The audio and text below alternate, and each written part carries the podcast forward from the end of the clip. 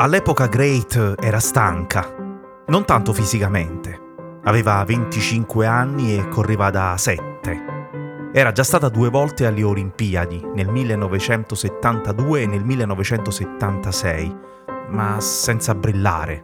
Tutte e due le volte mancando la qualificazione per la finale dei 1500 metri, la gara più lunga a disposizione di una donna. Le corse oltre lo sprint erano state considerate per molto tempo inadatte al corpo femminile. Gli 800 metri erano stati addirittura cancellati dal programma olimpico una prima volta, fino a riapparire nel 1960, per essere poi affiancati 12 anni più tardi dai 1500 metri. Ma oltre no. Quello era il limite massimo per una gara in pista ai giochi olimpici. Ecco perché Great era stanca. Più che altro era afflitta. Era costretta a farsi due ore in treno da pendolare ogni giorno per tenere insieme il suo lavoro da insegnante con gli allenamenti. Si sentiva più tagliata per corse su distanze lunghe, i 3000 metri, per esempio, dove aveva fatto segnare due volte il miglior tempo al mondo. Ma i 3000 metri restavano un'esibizione saltuaria, un po' fantasma. Non esistevano nell'atletica ufficiale, non erano una distanza olimpica. Non c'era allora alcuna possibilità di guadagnarsi da vivere con il suo sport e tanto valeva smettere. A qualche amica l'aveva anticipato. Si riservò un'ultima telefonata esisteva questa corsa folle che un ex corridore di seconda fascia aveva messo in piedi a New York da otto anni. Una maratona per le strade della città aperta anche alle donne. Great pensò che forse avrebbe potuto correrla, se almeno le avessero pagato le spese. Allora chiamò l'organizzatore Fred Lebow. La segretaria le chiese quale fosse il suo miglior tempo e nessuno. Great non ce l'aveva. Non aveva mai corso una maratona. A dirla tutta, non aveva mai corso per più di due miglia. Ma la segretaria aveva fretta, riagganciò. Fece in tempo a scriversi su un pezzo di carta il nome di quella donna bizzarra che chiamava dalla Norvegia. Quando Lebo rientrò in ufficio, lesse il nome e capì chi era.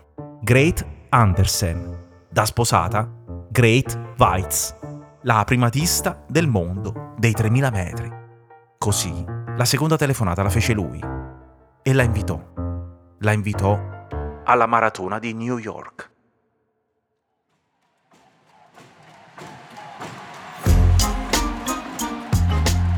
Io sono Angelo Carotenuto e questo è Rimbalzi, un podcast di Cora Media. Deserves the best, and there's no better place to shop for Mother's Day than Whole Foods Market. They're your destination for unbeatable savings, from premium gifts to show-stopping flowers and irresistible desserts. Start by saving 33% with Prime on all body care and candles. Then get a 15-stem bunch of tulips for just $9.99 each with Prime. Round out Mom's menu with festive rosé, irresistible berry chantilly cake, and more special treats. Come celebrate Mother's Day at Whole Foods Market. La relazione tra le donne e la maratona è sempre stata un po' complessa. Il 10 aprile del 1896, alla prima gara olimpica di Atene, si era presentata la madre di due bambini da un'isola delle Cicladi. Si chiamava Stamata Reiviti. Viveva al Pireo. Chiedeva di essere ammessa al via. Mm, impossibile. Era vietato. La femminista Callie Roy Parren aveva protestato su una rivista. Aveva scritto Dobbiamo essere presenti ai Giochi Olimpici. Una causa persa. Stamata venne respinta dai giudici e al colpo di pistola partirono 17 uomini. Si racconta che il giorno successivo lei si sia messa in cammino da sola lungo lo stesso percorso, da Maratona fino ad Atene, arrivando dopo 5 ore e mezza e fermatosi solo per ammirare le navi che salpavano. Nel 1965 era stata un'italiana a condurre un esperimento, correndo per un'ora da sola. Elsa Pasquali riuscì a coprire 16 chilometri. Le diedero della pazza. Una rivista spagnola scrisse Eh, ormai se ne vedono di tutti i colori.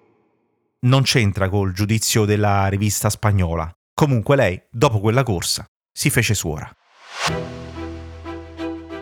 Ancora due anni e un'altra donna venne presa per matta, Catherine Switzer.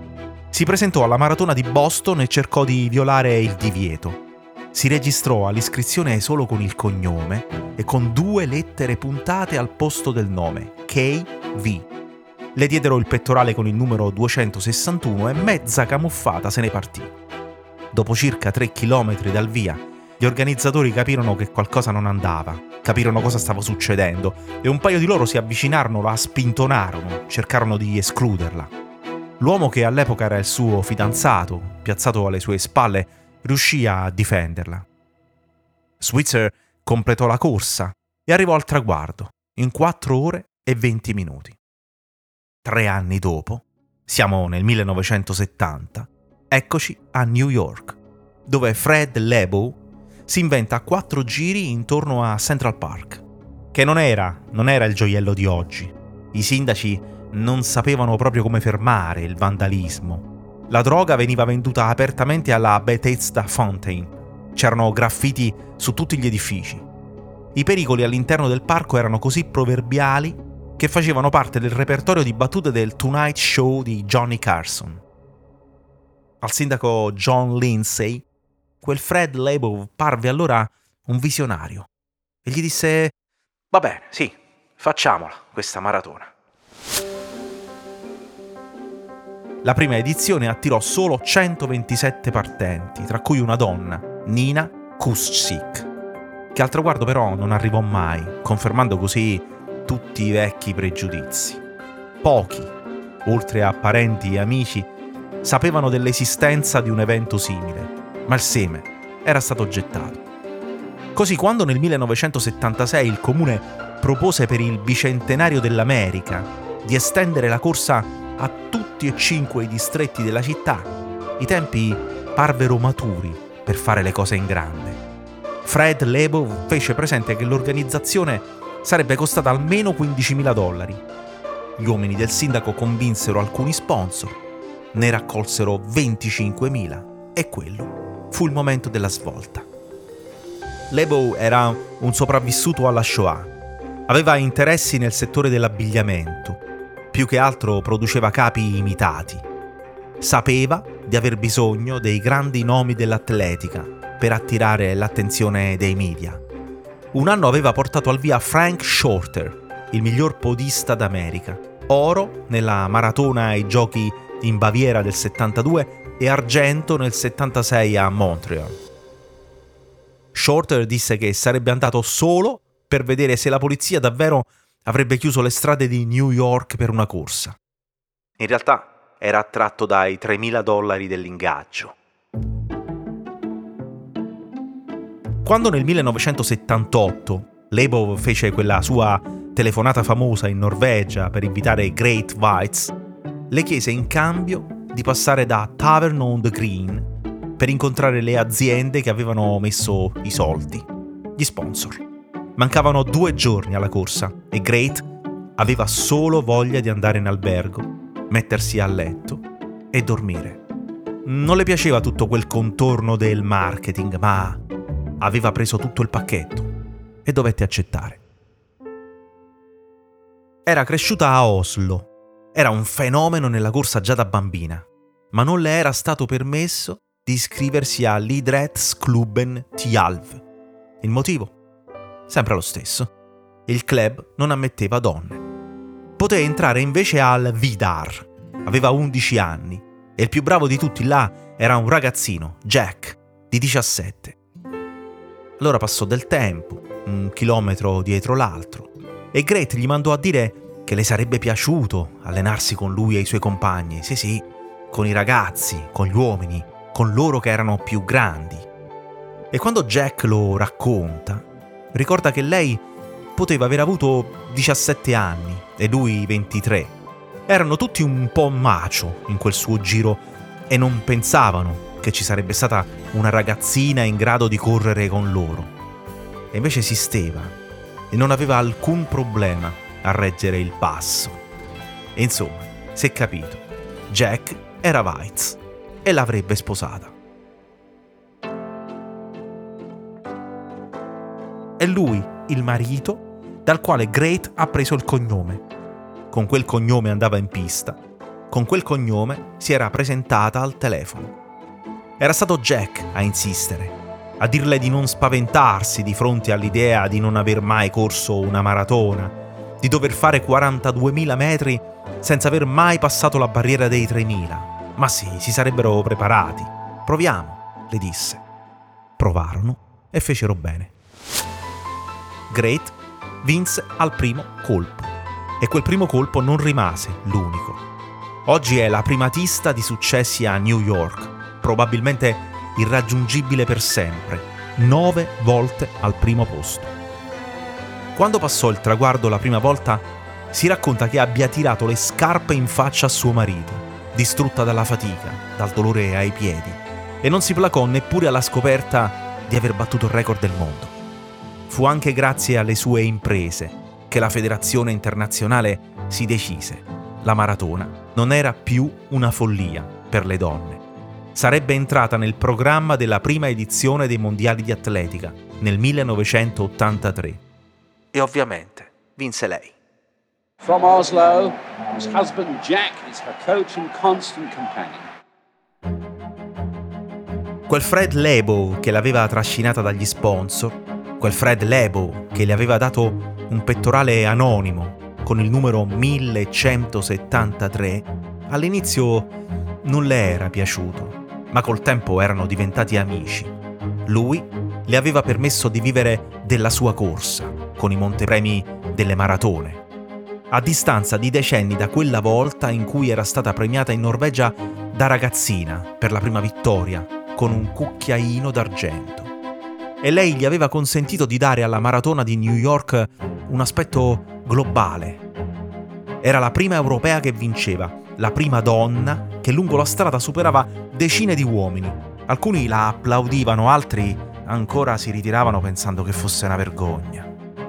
Great, una persona timida. Le piaceva andare a prendere il caffè la mattina al bar e poi si ritirava in casa a leggere un libro. Una vita modesta, nel suo rifugio sicuro di Gainesville, ma anche una persona generosa. Sono decine e decine i corridori che hanno un aneddoto speciale sul primo incontro con lei. Incontri fatti di indicazioni, suggerimenti, consigli. Raccontano che una volta Great si sia presentata a un party e si sia offerta di allenare per la successiva maratona uno degli invitati, Andrew Eddins, che l'aveva riconosciuta. Eddins dice che è come se Mozart si fosse presentato a una festa a insegnare il piano. Su una cosa Great era testarda. Great diceva di non aver vinto nove volte la maratona, ma dieci.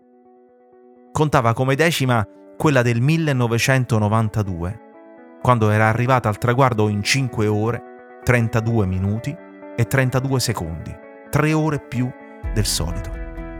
Aveva corso dal primo all'ultimo chilometro fianco a fianco con Fred, Fred Lebo, al quale due anni prima era stato diagnosticato un tumore. Nonostante il parere contrario dei medici, si erano fatti 42 km e 195 metri insieme, un passo dopo l'altro, senza lasciarsi mai. Lui che aveva inventato quella corsa tagliò il traguardo, si inginocchiò e la baciò. Le graffiò le guance, Dopo la chemioterapia gli era ricresciuta la barba. In testa portava un berretto. E lungo tutto il percorso lei gli aveva raccontato tutte le barzellette che sapeva, in norvegese. Legendary marathon runner Greta Weitz died this morning in Oslo, Norway, after a six year battle with cancer. Weitz won nine New York City marathons, including her first one back in 1978. She also won an Olympic silver medal in 1984. Greta Weitz was 57 years old. Fred sarebbe morto nel 1994. Anche Great Weitz è morta di cancro nel 2011. Oggi c'è una sua statua all'ingresso della porta di Maratona allo stadio di Oslo Una copia si trova al Walt Disney World in Florida e la sua faccia è dipinta sulla coda di uno dei Boeing della Norwegian Air Shuttle. Il New York Times ha scritto una volta che la storia dell'amicizia tra Fred e Great sarebbe un bellissimo film. Ve li dovete immaginare come Spencer Tracy e Catherine Hepburn. Ve li dovete immaginare fianco a fianco l'ultima volta. Oppure prima. Oppure mentre litigano alla fine della maratona del 78. Quando lui le consegna il trofeo e le dice che mm, non ci sono soldi.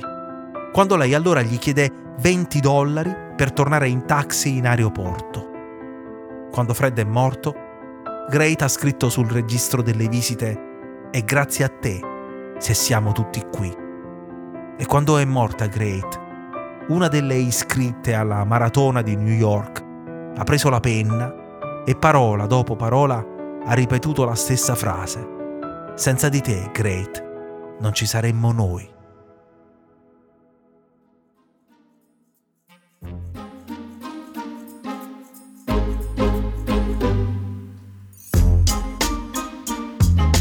Rimbalzi è un podcast di Cora News prodotto da Cora Media. È scritto da Angelo Carotenuto. La cura editoriale è di Francesca Milano. La supervisione del suono e della musica è di Luca Micheli. La post-produzione e il montaggio sono di Aurora Ricci. La producer è Monica De Benedictis. Le fonti dei contributi audio sono indicate nella sinossi.